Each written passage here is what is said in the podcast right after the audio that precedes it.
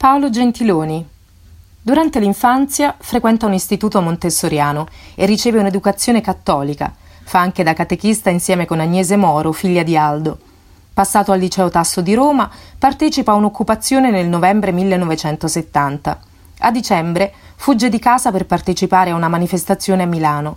Si è laureato in scienze politiche presso l'Università La Sapienza di Roma.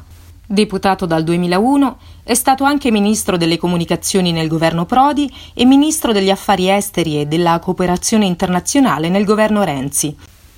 Dal 12 dicembre 2016 al 1 giugno 2018 è presidente del Consiglio dei Ministri della Repubblica Italiana.